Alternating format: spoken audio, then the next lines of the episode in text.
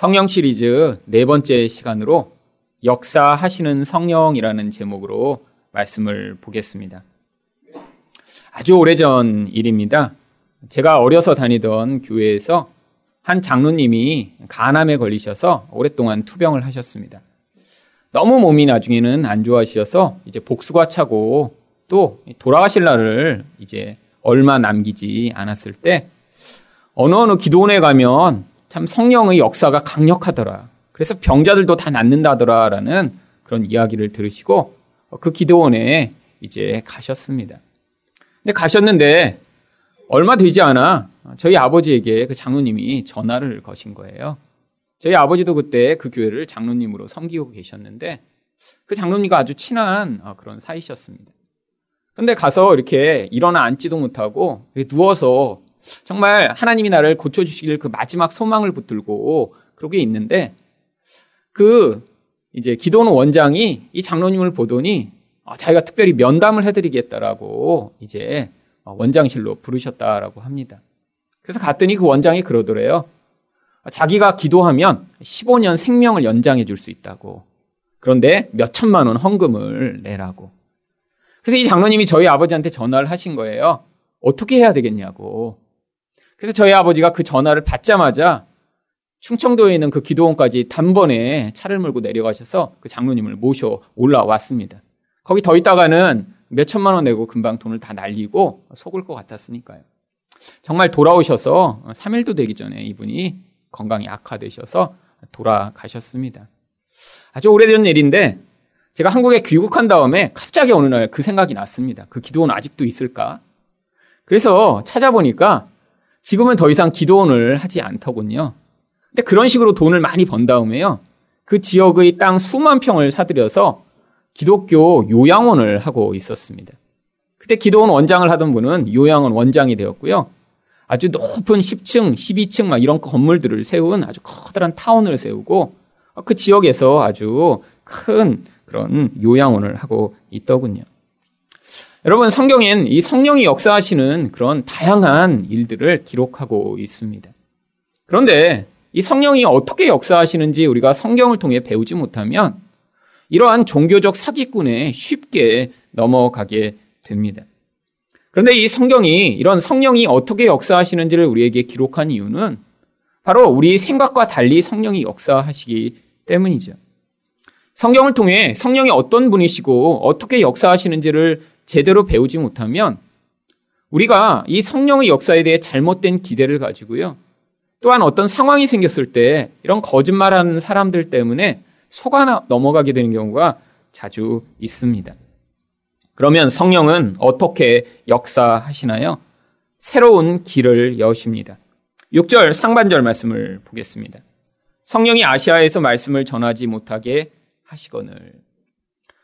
하나님은 이 바울 일행을 통해 하나님의 어떠한 뜻을 이루고자 하는 목적을 가지고 계셨습니다. 그런데 그 뜻이 이렇게 쉽게 알려지는 것이 아닙니다. 왜냐하면 인간은 인간 나름대로 자기 뜻과 생각이 있거든요. 여러분, 성경에 나온 인물 가운데 이 바울 사도처럼 성령 충만한 사람이 있을까요? 근데 그렇게 성령 충만한 사람도 하나님의 뜻을 단번에 알지 못했던 것입니다. 그래서 자기 뜻과 열심으로 아, 내가 이 소아시아라고 하는 이 지역에서 복음을 전해야겠다라는 계획을 가지고 열심히 하고 있는데 성령이 그걸 막으신 것이죠.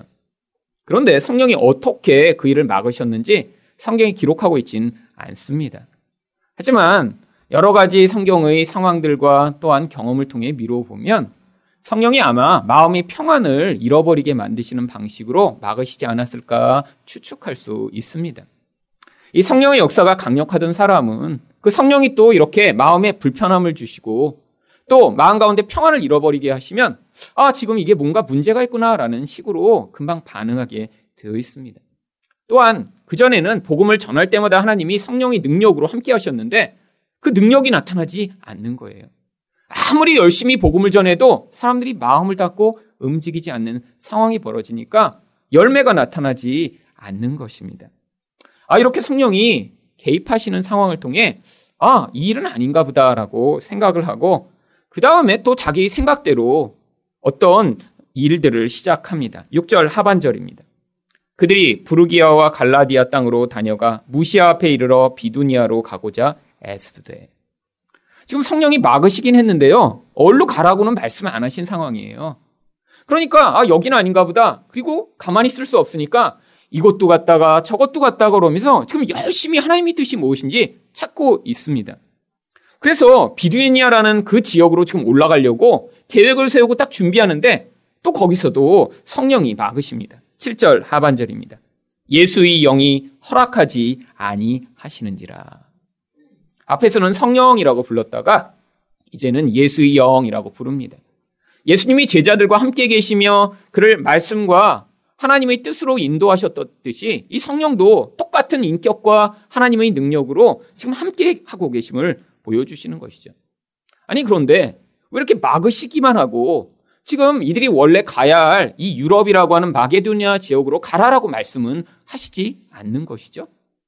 여러분, 이게 바로 성령의 음성이 인간의 마음의 틀이라고 하는 그 틀에 자꾸 제한을 받으시기 때문입니다. 여러분, 성령의 음성을 많이 듣는다고 하는 사람들도요, 그 성령의 음성이 뭐 이렇게 해라, 저렇게 해라 말씀하시는 게 아니에요. 인간의 마음의 자기가 가진 어떤 틀 안에서 그 성령이 말씀하시게 되어 있습니다. 그러니까 내가 어떤 것을 전혀 생각하고 있지 않고 알고 있지 못하다면 성령도 그것에 제한을 받아서 그에게는 말씀하실 수 없는 것이에요. 여러분 그래서 성령의 음성이 명확하게 이것이다 저것이다라고 분별할 수 없습니다. 하나님과 오래 관계를 맺고 내 안에 있는 죄의 틀, 이 세상의 틀, 나의 기복적인 틀이 무너진 사람만 그 음성이 조금 더 선명해지는 것이죠. 여러분, 신앙이 뛰어난 사람도 그래서 이런 실수를 하는 경우가 많이 있습니다. 기도를 하다 보면 들리는 음성들이 있거든요. 기도를 하다 보면 보이는 게 있거든요. 그런데 그게 자기의 욕망과 자기 안에 있는 어떤 틀에 제한받은 그런 영향력임을 알지 못하고, 어, 내가 하나님 음성 들었어. 이게 확실해. 라고 주장하는 사람들이 아주 많이 있습니다. 예전에 송명희 시인이라는 그런 뇌성마비 시인이 있었습니다. 아주 많은 분들에게 이렇게 심금을 울리는 그런 기독교적 시를 썼죠. 저도 이분 시를 아주 많이 좋아해서 또 그 시로 만든 찬양을 많이 불렀습니다. 대표적인 시 가운데 나라고 하는 시가 있죠. 나 가진 재물 없으나 나 남이 가진 지식 없으나 나 남에게 있지 않는 건강 있지 않으나 나 남이 없는 것 있으니라고 시작하는 이 시. 그런데 이렇게 하나님과 깊은 친밀감을 누리며 또한 이 성명희 시인은 자기가 하나님의 음성과 계시를 듣고 있다라고 늘 공경하게 간증했습니다. 그런데 나중에는 어떤 책을 하나 썼더라고요. 표 혹은 칩이라고 이렇게 번역된 그런 책을 썼는데 자기가 성령의 계시를 받아서 그 음성에 따라 이 책을 썼다라고 이야기를 하는데 그 책에 보면 성경과 관계없는 내용이 너무 많습니다. 자기가 환상을 봤대요.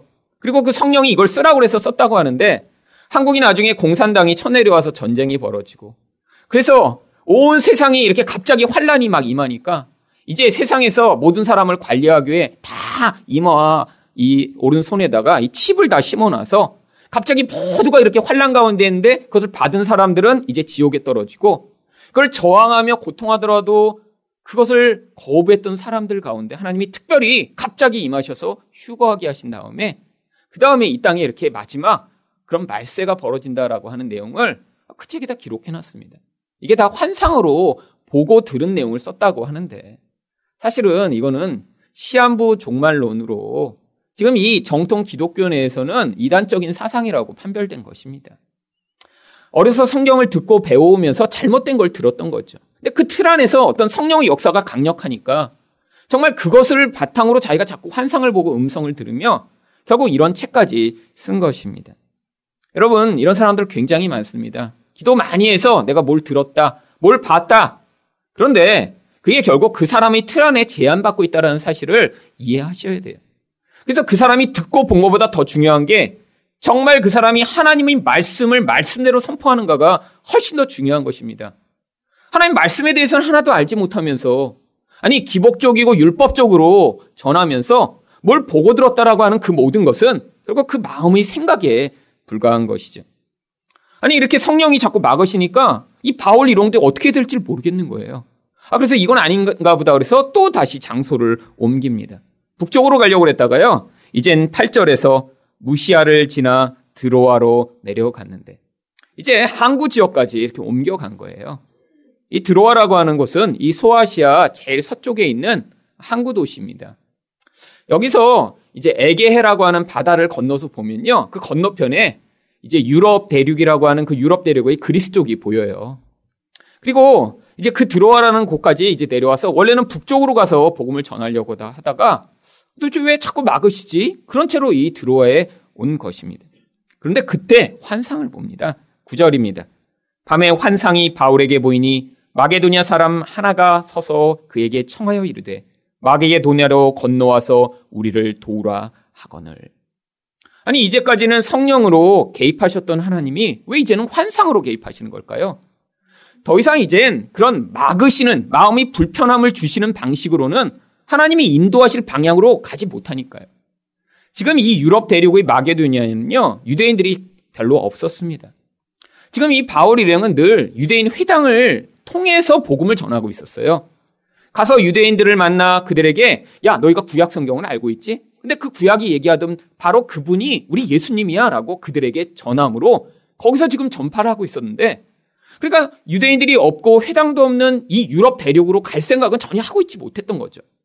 그런데 왜 갑자기 여기서 환상이 임했냐면 바로 이 마게도니아가 보이는 지역에 와서 야 저기는 마게도니아 사람들이 살고 있겠네.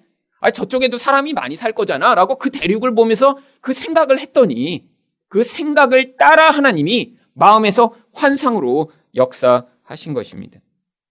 여러분, 이게 하나님이 우리 인생 가운데 인도하시는 방법 중에 하나입니다. 아무리 뛰어난 성령의 사람도 이렇게 마음의 자기가 가진 틀 안에 제한을 받아서 하나님의 뜻을 선명하게 알 수 없는 거예요. 그래서 하나님이 어떤 때는 이렇게 성령으로 마음을 불편하게도 하시고 어떤 때는 아 저기 마게도니아 사람 살고 있네 라는 그런 생각을 했을 때 환상으로 임하셔서 야 저기서 정말 하나님의 뜻이 있나 보다라는 생각을 할 수 있도록 인도에 나가고 계신 것이죠. 그래서 10절에서 그제야 바울이 이렇게 반응합니다. 바울이 그 환상을 보았을 때 우리가 곧 마게도냐로 떠나기를 힘쓰니 이는 하나님이 저 사람에게 복음을 전하라고 우리를 부르신 줄로 인정함이로라. 그러면 어떻게 한다고요? 인정했다고요. 자기 생각으로는 아니었다라는 거예요. 우리는 절대로 저 길로 갈 수 없어라고 생각했는데 아, 하나님이 저기로 우리를 부르시는구나라고 이제야 받아들인 것입니다. 여러분 사도행전을 보시면 이런 경우가 아주 많이 나와요. 여러분 얼마나 성령의 역사가 강력했나요? 어느 정도로 강력했냐면 이 바울 같은 경우엔 그 안수하면 막 성령이 임하고 병이 나왔는데요. 손수건을 갖다가 병자에게 놓기만 해도 그 능력이 나타났습니다. 아니 그렇게 강력한 능력을 보이던 자도요. 하나님의 뜻을 지금 선명하게 알고 있지 못한 거예요.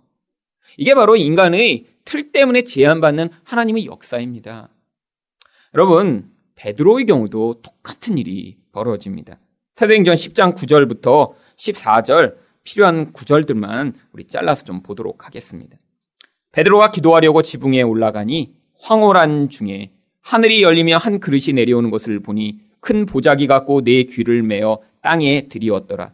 그 안에는 땅에 있는 각종 네 발 가진 짐승과 기는 것과 공중에 나는 것들이 있더라. 또 소리가 있으되 베드로야 일어나 잡아먹으라 하거늘 베드로가 이르되 주여 그럴 수 없나이다.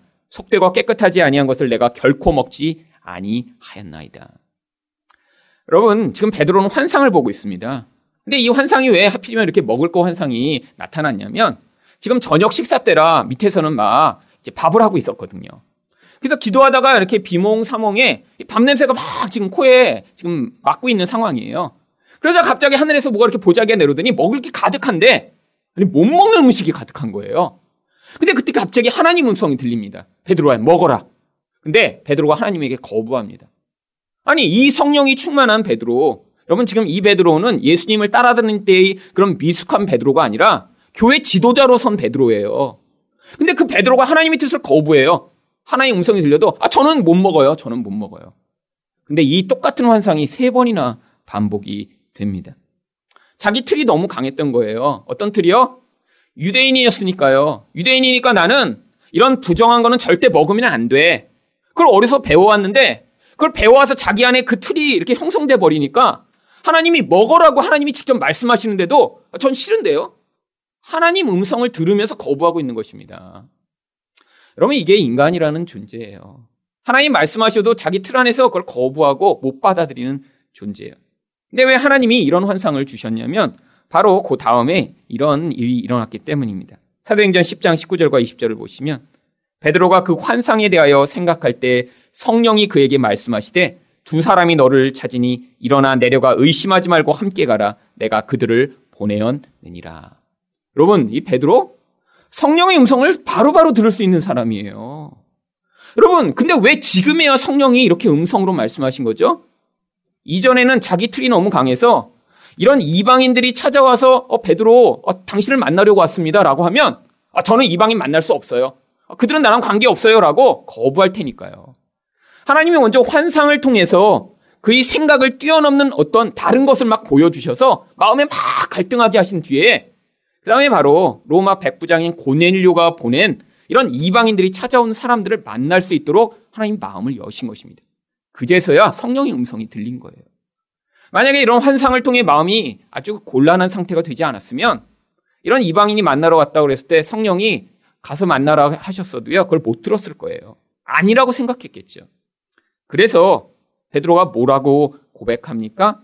그 고넬료 가정을 만나러 가서 만난 다음에 사도행전 10장 28절에 보시면 이르되 유대인으로서 이방인과 교제하며 가까이 하는 것은 위법인 줄을 너희도 알거니와 하나님께서 내게 지시하다 아무도 속되다 하거나 깨끗하지 않다 하지 말라 하시기로. 여러분, 이게 바로 하나님이 말씀을 받아들일 수 없는 인간의 한계와 틀을 보여주는 것입니다. 여러분, 예수님이 계속해서 베드로와 제자들에게 말씀하셨어요. 너희는 모든 백성에게 복음을 전하라고요. 너희는 땅 끝까지 가서 복음을 전하라고요. 그런데 그렇게 말씀하셨어도 베드로는 어떻게 알아들은 거예요? 땅 끝에 있는 유대인들에게 복음을 전하라고 생각한 거죠. 이방인들은 다 개, 돼지나 다름없다고 생각한 거예요. 여러분, 그래서 하나님이 이런 과정을 통해 지금 인도하고 계신 것입니다. 그래서 그제서야 이렇게 당신들에게도 내가 복음을 전하도록 하나님이 하신 것 같다라고 얘기하고 막 복음을 전해요. 그런데 원래 사도행전에서 이렇게 복음만 전해지는 게 아니라 복음을 전하고 나면 성령이 반드시 임하십니다.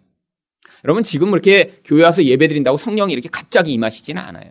그때는 우리에게 자꾸 보여주시는 거예요. 예수 진짜 믿으려면 성령 없이는 믿을 수 없다라는 사실을요. 그런데 딴 때는 이렇게 성령이 막 강력하게 임했는데 그 반드시 임하게 하기 위해 무슨 일을 했냐면 안수 기도를 했습니다. 왜냐하면 이 안수를 통해서 이렇게 예수 믿는 사람을 통해 그런 성령의 역사가 확장됨을 보여주시고자 한 거예요. 누가 강력한 그런 어떤 신적 능력 있는 사람이 이렇게 손을 대면 에너지가 이렇게 흘러가는 게 아니에요. 여러분, 이렇게 거짓말하는 사람들이 많습니다. 내가 이렇게 손만 대면 은사가 이렇게 전이 된다고. 아예 그래서 영어로는 임파테이션이라는 단어로 써요. 이런 은사주의 운동하는 사람들은요. 내가 이렇게 손을 대고 기도하고 안수하면 나에게 있던 능력과 권능이 흘러가서 그 사람에게도 임한다라고 특별한 용어를 만들어내서 그런 능력을 가진 사람들을 굉장히 추앙합니다. 왜? 선택받은 소수에게만 그것을 전파할 수 있는 능력이 주어졌다고요. 이걸 다 사기라고 부르는 거예요.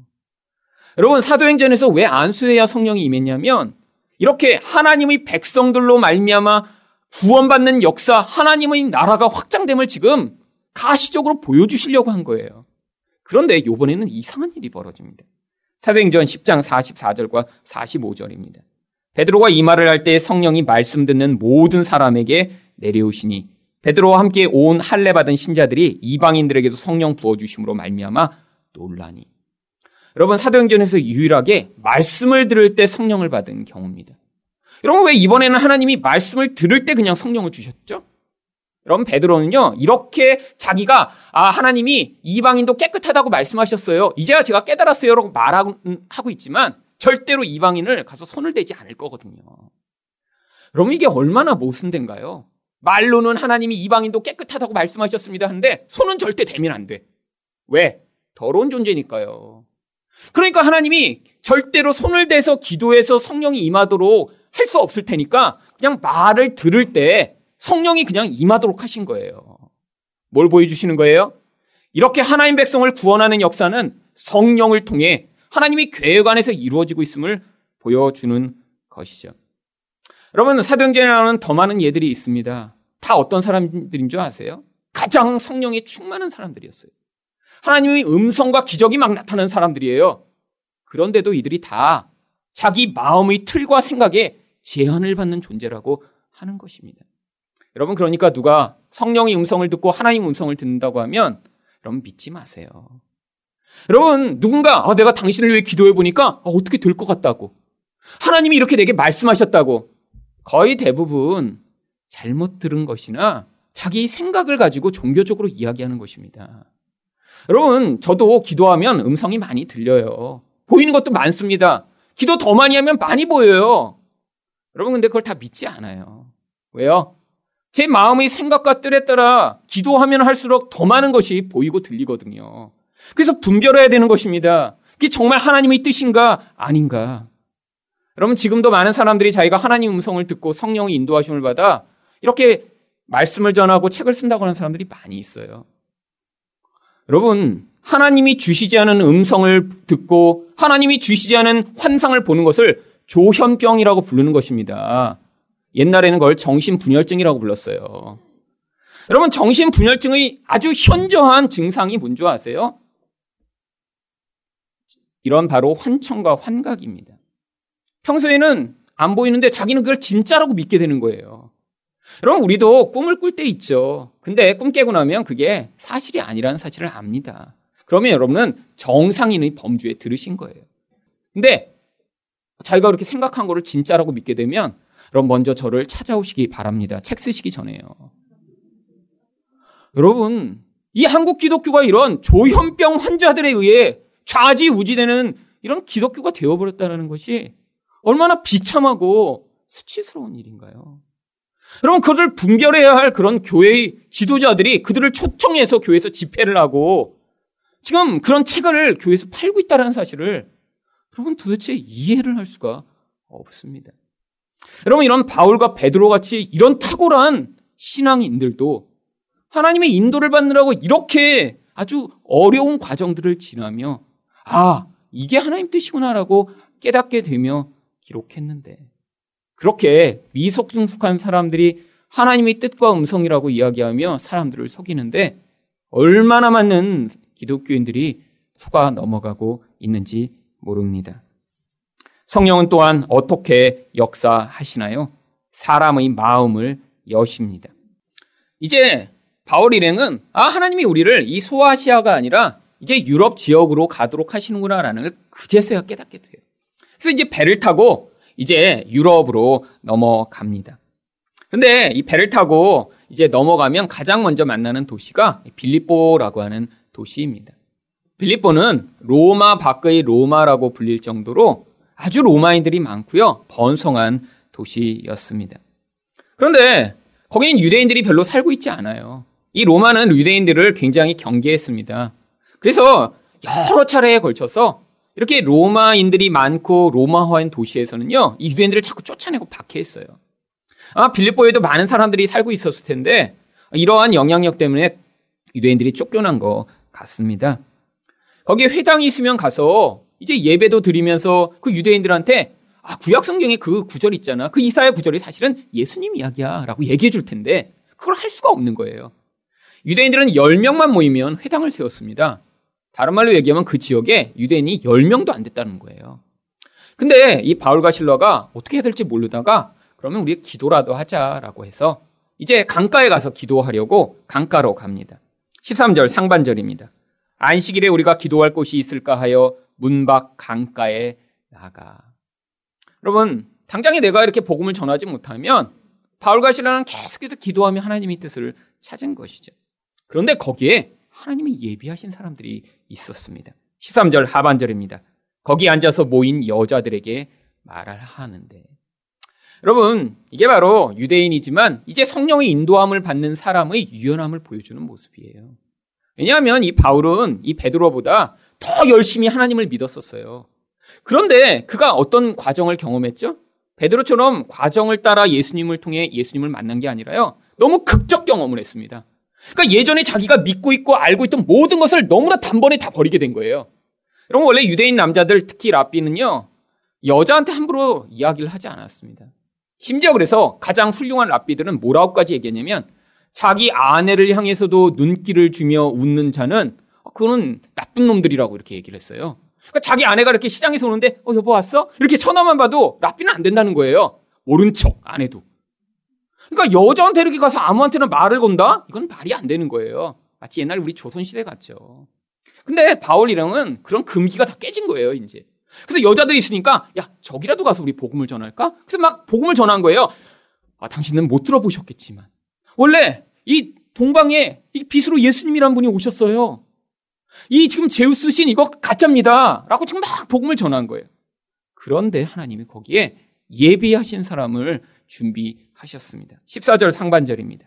두아디라시에 있는 자색 옷감 장사로서 하나님을 섬기는 루디아라 하는 한 여자가 말을 듣고 있을 때 전부 다 예수를 믿은 게 아니에요. 근데 놀랍게 그 헬라인 가운데 한 여자가 이미 이방인으로서 하나님을 믿고 있었습니다. 근데 이 여자는 굉장히 부자였습니다. 바로 이 자색 옷감 장사를 했다는 것이요. 이 자색 옷감은 그냥 그 자색 옷감 이렇게 옷 파는 사람이 아니라 이 바다에 있는 고둥을 한 100만 마리 정도를 이렇게 채취해서 그 끝에 있는 그 아주 작은 양의 물감을 한 곳에 짜 넣어서 노예들이 그 일을 해갖고 만들어야 겨우 한 사람 분량의 이 자색 옷감이 나와요. 그러니까 노예들을 수십 명을 동원해서 아주 오랫동안 일할 수 있는 그런 재력이 있어야지만 만들고요. 그래서 이 자색 옷은 귀족이나 왕족만 입을 수 있게 되어 있었습니다. 아주 큰 부자였지만 이 여자 마음 가운데 하나님이 이미 준비시켜 놓고 계신 것이죠. 그래서 14절 하반절에 어떤 일이 벌어집니까? 주께서 그 마음을 열어 바울의 말을 따르게 하신지라. 어떻게 됐다고요? 바울이 말을 잘 전했더니가 아니라 하나님이 그 여인의 마음을 열어 주셨다라고 성경이 기록하고 있는 거예요. 이게 바로 성령의 역사라는 것입니다. 놀라운 기적이 일어나지 않았어요. 그런데 하나님이 사람 마음을 열어서 복음을 받아들일 수 있도록 개입하신 이것. 이게 바로 성령의 강력한 역사라고 하는 것이죠. 결국 이렇게 복음을 받아들이고 났더니 15절에서 어떻게 반응하나요? 그와 그 집이 다 세례를 받고 우리에게 청하여 이르되 만일 나를 주 믿는 자로 알거든 내 집에 들어와 유하라 하고 강권하여 머물게 하니라. 바로 이 루디아라는 여인으로부터 말미암아 거기서 이 빌립보 교회가 시작이 됩니다. 가정교회였죠. 하지만 이렇게 하나님이 마음을 열게 하신 한 사람으로 말미암아 하나님 이렇게 교회를 시작하신 거예요. 여러분 저도 이 교회를 시작할 때 바로 이런 성령이 사람들이 마음을 열게 하셔서 일하시는 경험을 아주 많이 했습니다. 처음에 뭐 이렇게 교회가 만들어진 게 아니잖아요. 제가 이렇게 아 이젠 교회를 시작해야겠구나라고 시작을 했는데 하나님이 그때부터 어떤 목사님의 마음도 움직이게 하시고 어떤 성도님의 마음도 움직이게 하시고 재정적으로 또 함께 와서 예배드릴 수 있는 사람들을 불러 모아 주신 거예요. 이게 바로 성령의 역사라는 거예요. 사람이 이렇게 돈을 모르는 사람을 위해 포기할 수 있나요? 불가능한 일인데 하나님이 이런 일들을 통해 하나님 나라를 확장하고 계신 것입니다. 마지막으로 성령은 어떻게 역사하시나요? 방해의 벽을 허무십니다. 16절 말씀입니다. 우리가 기도하는 곳에 가다가 점치는 귀신 들린 여종 하나를 만나니 점으로 그 주인들에게 큰 이익을 주는 자라. 여러분 이렇게 하나님 역사가 일어나는데 마귀가 끼어들지 않으면 그게 하나님의 역사가 아닙니다. 여러분 마귀는 하나님의 역사를 방해하거나 멈출 수는 없어요. 근데 꼭 그 과정에서 계속해서 개입해서 그 뜻을 이루는데 지지부진하게 만들고 싸우게 만들고 고통하게 만들고 어렵게 만듭니다. 그러니까 여러분이 하나님 역사는 잘 알지 못할 때 마귀의 역사가 강력하면 이게 하나님 뜻이거나 확신하시면 돼요. 평소에는 안 보이던 귀신이 막 보이고 평소에는 달라붙지 않던 귀신 들린 사람들이 막 주변에 달라붙어서 힘들게 한다 그러면 아, 이 뜻이 맞구나라고 그냥 쭉 가시면 돼요. 그럼 제 인생에서 그런 경우 많습니다. 제 뜻으로 할 때는 이렇게 시험이 별로 많지 않아요. 왜? 그냥 내 뜻대로 하다 망하라고 그냥 마귀가 놔두는 거예요. 근데 중간에 이렇게 방향을 틀어서 어 이게 아닌가 보다 그래서 아 이게 하나님 뜻이네라고 하려고 그러면요 얼마나 방해가 심한지 몰라요. 그럼 제가 개척을 할 때 바로 그랬습니다. 아니 그때까지 그렇게 고통하고 정말 힘들게 하다가 이제 개척해야겠구나라고 생각을 하고 그때 제가 주변 분들한테 알린 거예요. 그랬더니 그때까지는 가만히 있던 분들이 전부 다 저한테 개척하면 망하는 스토리를 정말 자기가 알고 있는 모든 망한 스토리를 다 들려주시는 거예요. 그래서 이 사람도 망했고 저 사람도 망했고 이 사람도 망했대더라. 너도 망할 거야. 이 얘기죠, 결국. 다른 말로 뭐예요? 지금 개척하면 안 된다는 거예요. 아, 그러니까 제가 그래서 저한테 자꾸 캐묻는 거예요. 돈은 준비했어? 사람은 있어? 하나님이 정말 나타나서 말씀하셨어? 웬간하면 하지 말라는 거예요. 웬간하면. 여러분 이게 바로 마귀의 시험과 역사죠. 여러분 근데 그 과정에서 사실 여기에든 지금 아주 강력한 존재가 등장합니다. 여러분 바울 정도 되니까 이 정도가 등장한 거예요. 여기 귀신 들린 여종이라고 번역된 이 원래 헬라어는 원래 여기에 큰 뱀이 달라붙은 여인이라고 하는 뜻입니다.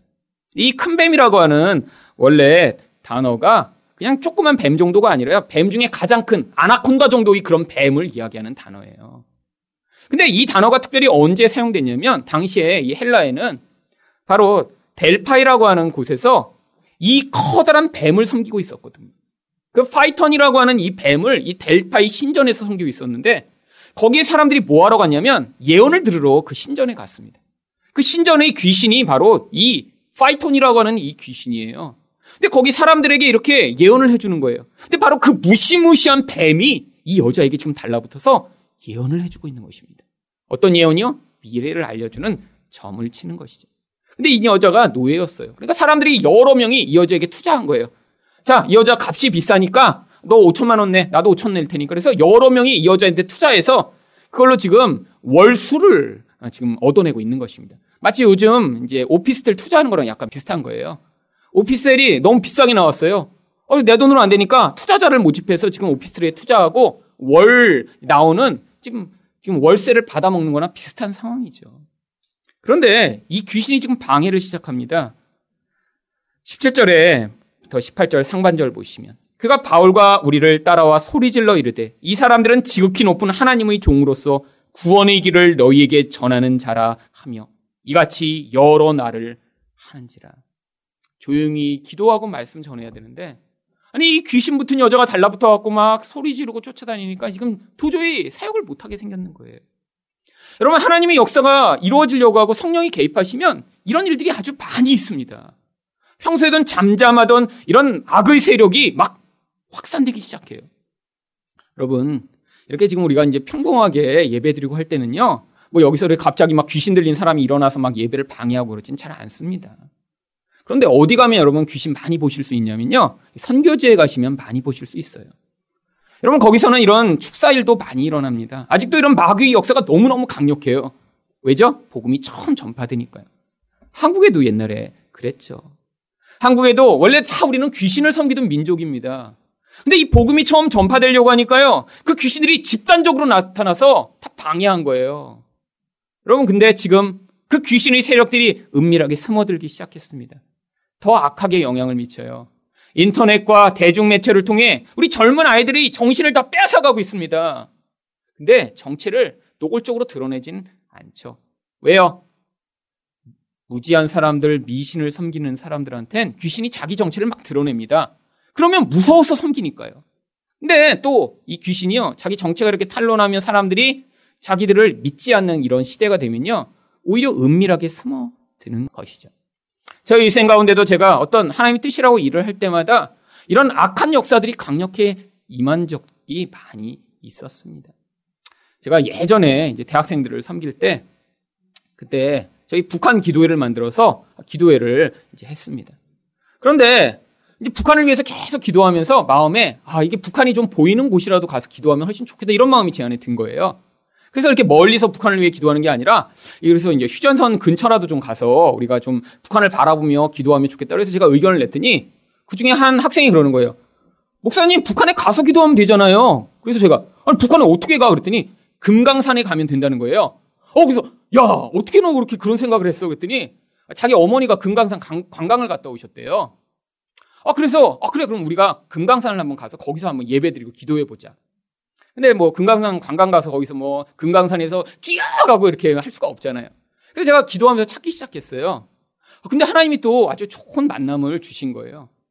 제가 다니고 있던 교회 어떤 집사님 남편이 금강산 전체 책임자였던 거예요. 그래서 그 권사님하고 제가 아, 집사님과 권사님하고 연락이 닿아서 전화를 드렸더니 어 제가 남편한테 전화를 드리겠대요. 그러더니 우리 목사님 이름을 알려드리고 해서 예배할 수 있는 방을 거기다 따로 그 현대 이제 건설 그 직원들이 모이는 방을 마련해 드릴 테니까 거기 가서 예배를 드리시라는 거예요.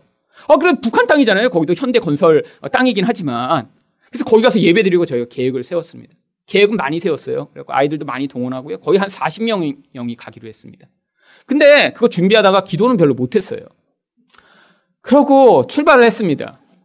여러분 어떤 일이 벌어질까요? 기도 안 하고 이렇게 북한만 가서 기도하기로 했으니 밤새도록 가서 이제 새벽에 거기 이제 북한에 들어가는 거예요. 그래서 밤에 다 모여갖고 야 버스에서 가서 이제 자면서 가면 돼. 버스를 타고 출발했는데 출발하자마자 고속도로에서 버스가 펑크가 난 거예요. 새벽에. 근데 낮에 이렇게 펑크가 나면 뭐 이렇게 와서 고쳐주고 그러는데 새벽이라 펑크 태우는 사람이 전화를 안 받아서 지금 펑크를 못 태우겠대요.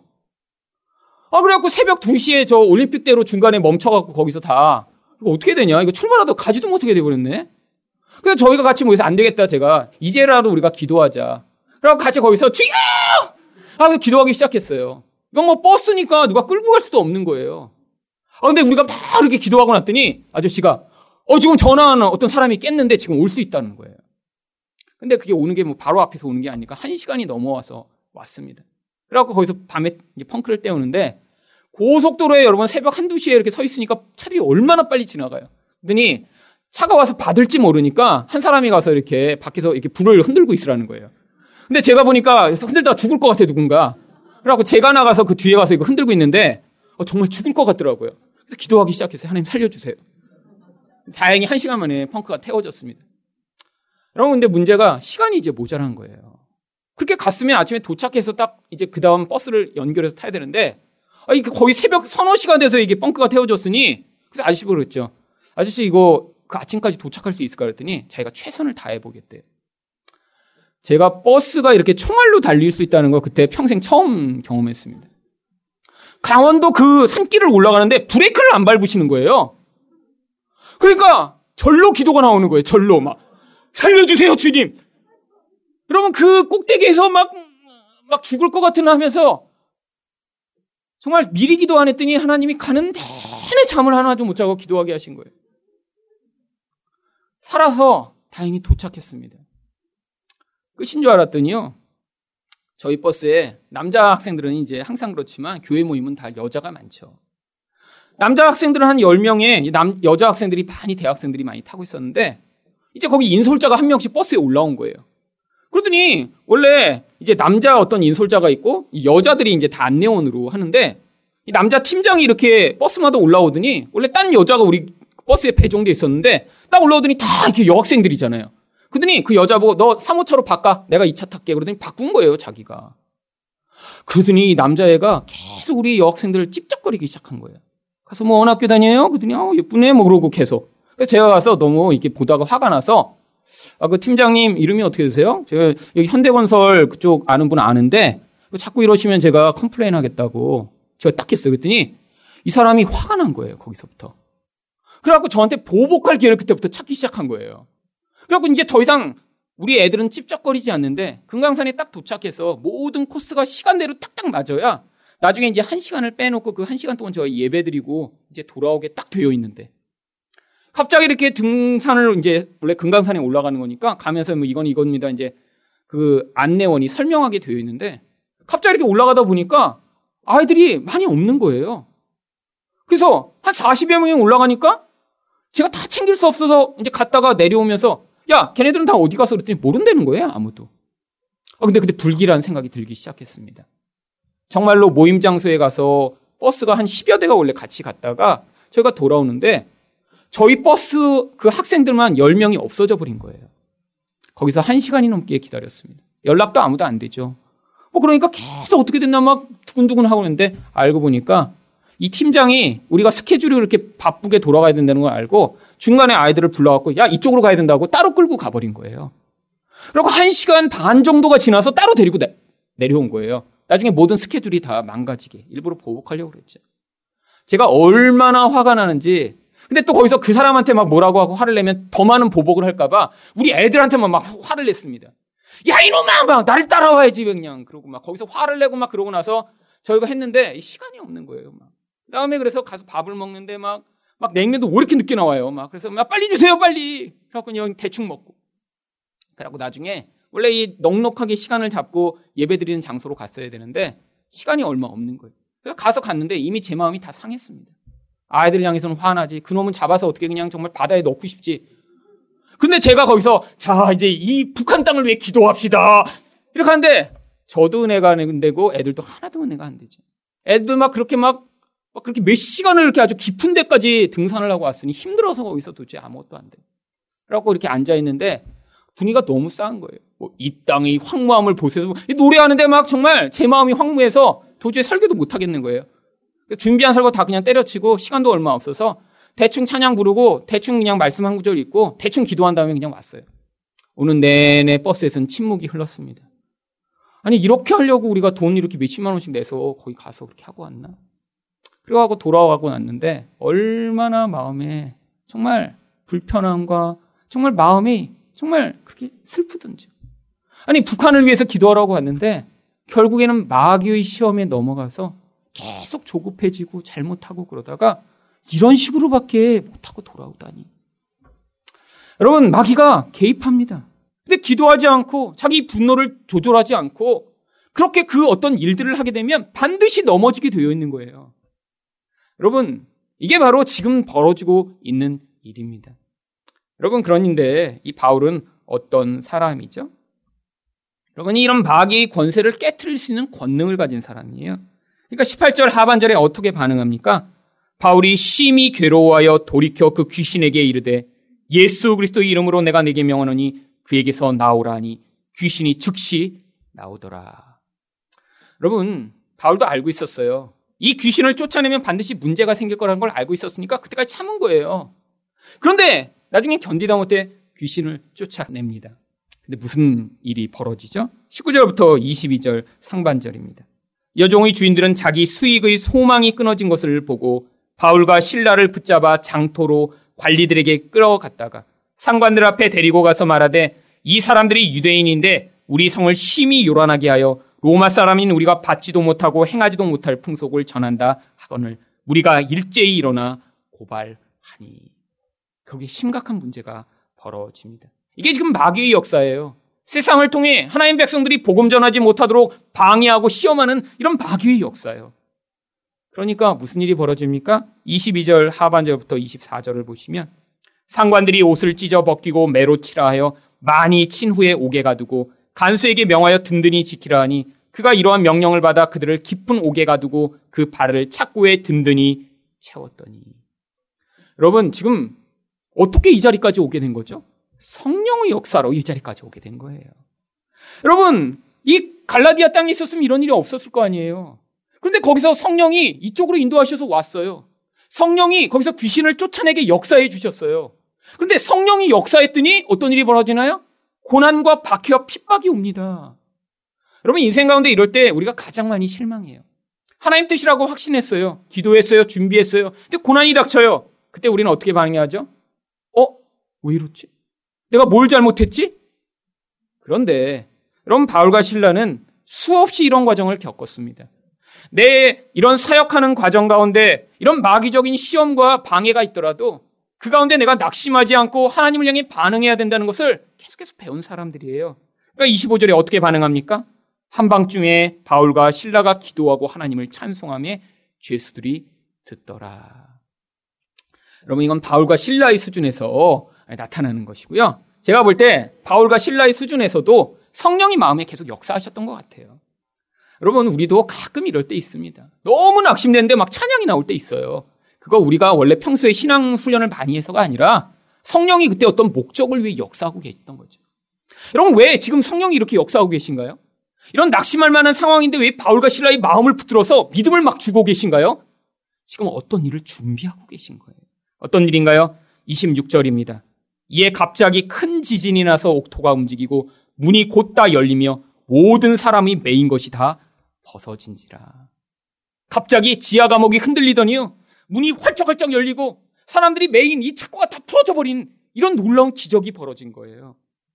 그런데 이때 하나님이 왜 이렇게 개입하셨죠? 27절 이후에 있는 하나님의 어떤 목적 때문이었습니다.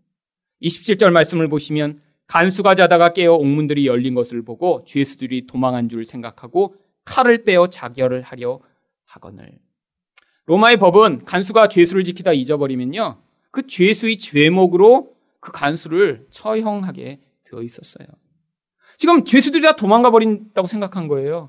그러니까 어차피 자기가 고문을 당하고 죽느니 그냥 죽어버리는 게 낫겠다라고 지금 죽으려고 하는 것입니다. 사실 굉장히 충직한 사람이죠. 그런데 그때 28절부터 30절에 바울이 개입합니다.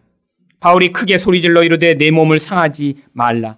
우리가 다 여기 있노라 하니 간수가 등불을 달라고 하여 뛰어들어가 무서워 떨며 바울과 신라 앞에 엎드리고 그들을 데리고 나가 이르되 선생님이여 내가 어떻게 하여야 구원을 받으리까 하거늘.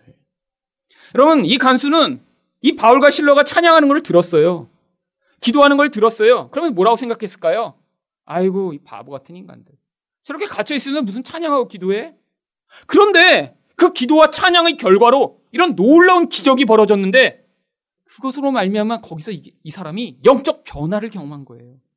아, 저 사람들은 진짜 하나님의 사람이구나. 저기에 무엇인가 생명의 길이 있구나라는 것을 깨닫고 어떻게 하여야 구원을 얻겠습니까? 라는 영적 반응을 시작했습니다.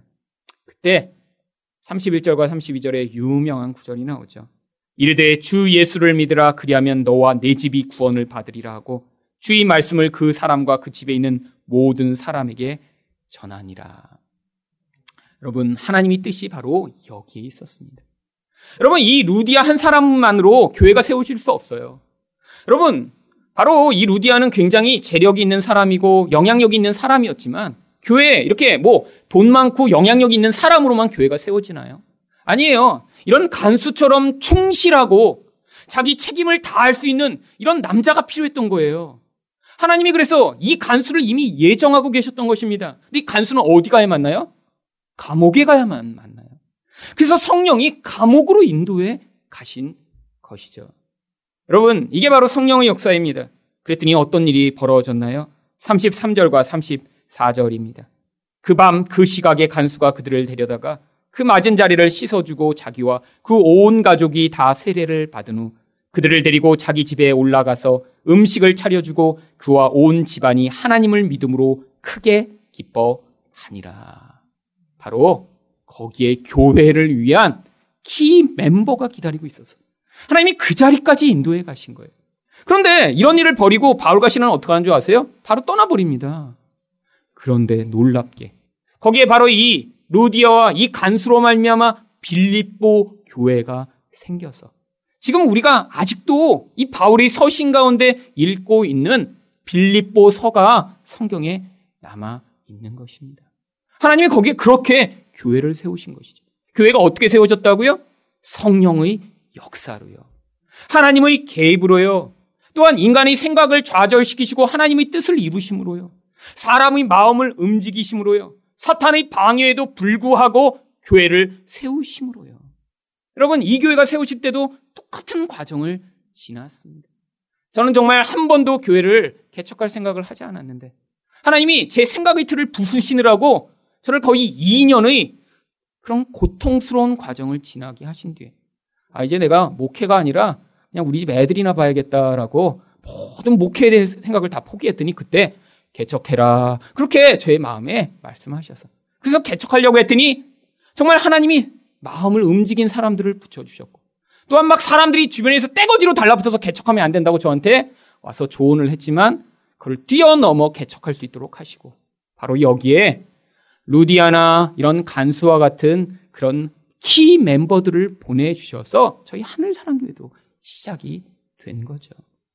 여러분 이게 바로 성령의 역사인 것입니다. 하나님이 어떻게 하나님의 백성들과 또 교회 가운데 역사하시는지를 여러분이 잘 배우셔서 여러분 인생 또한 이렇게 하나님의 역사를 이루시는 성도가 되시기를 예수 그리스도 이름으로 축원드립니다.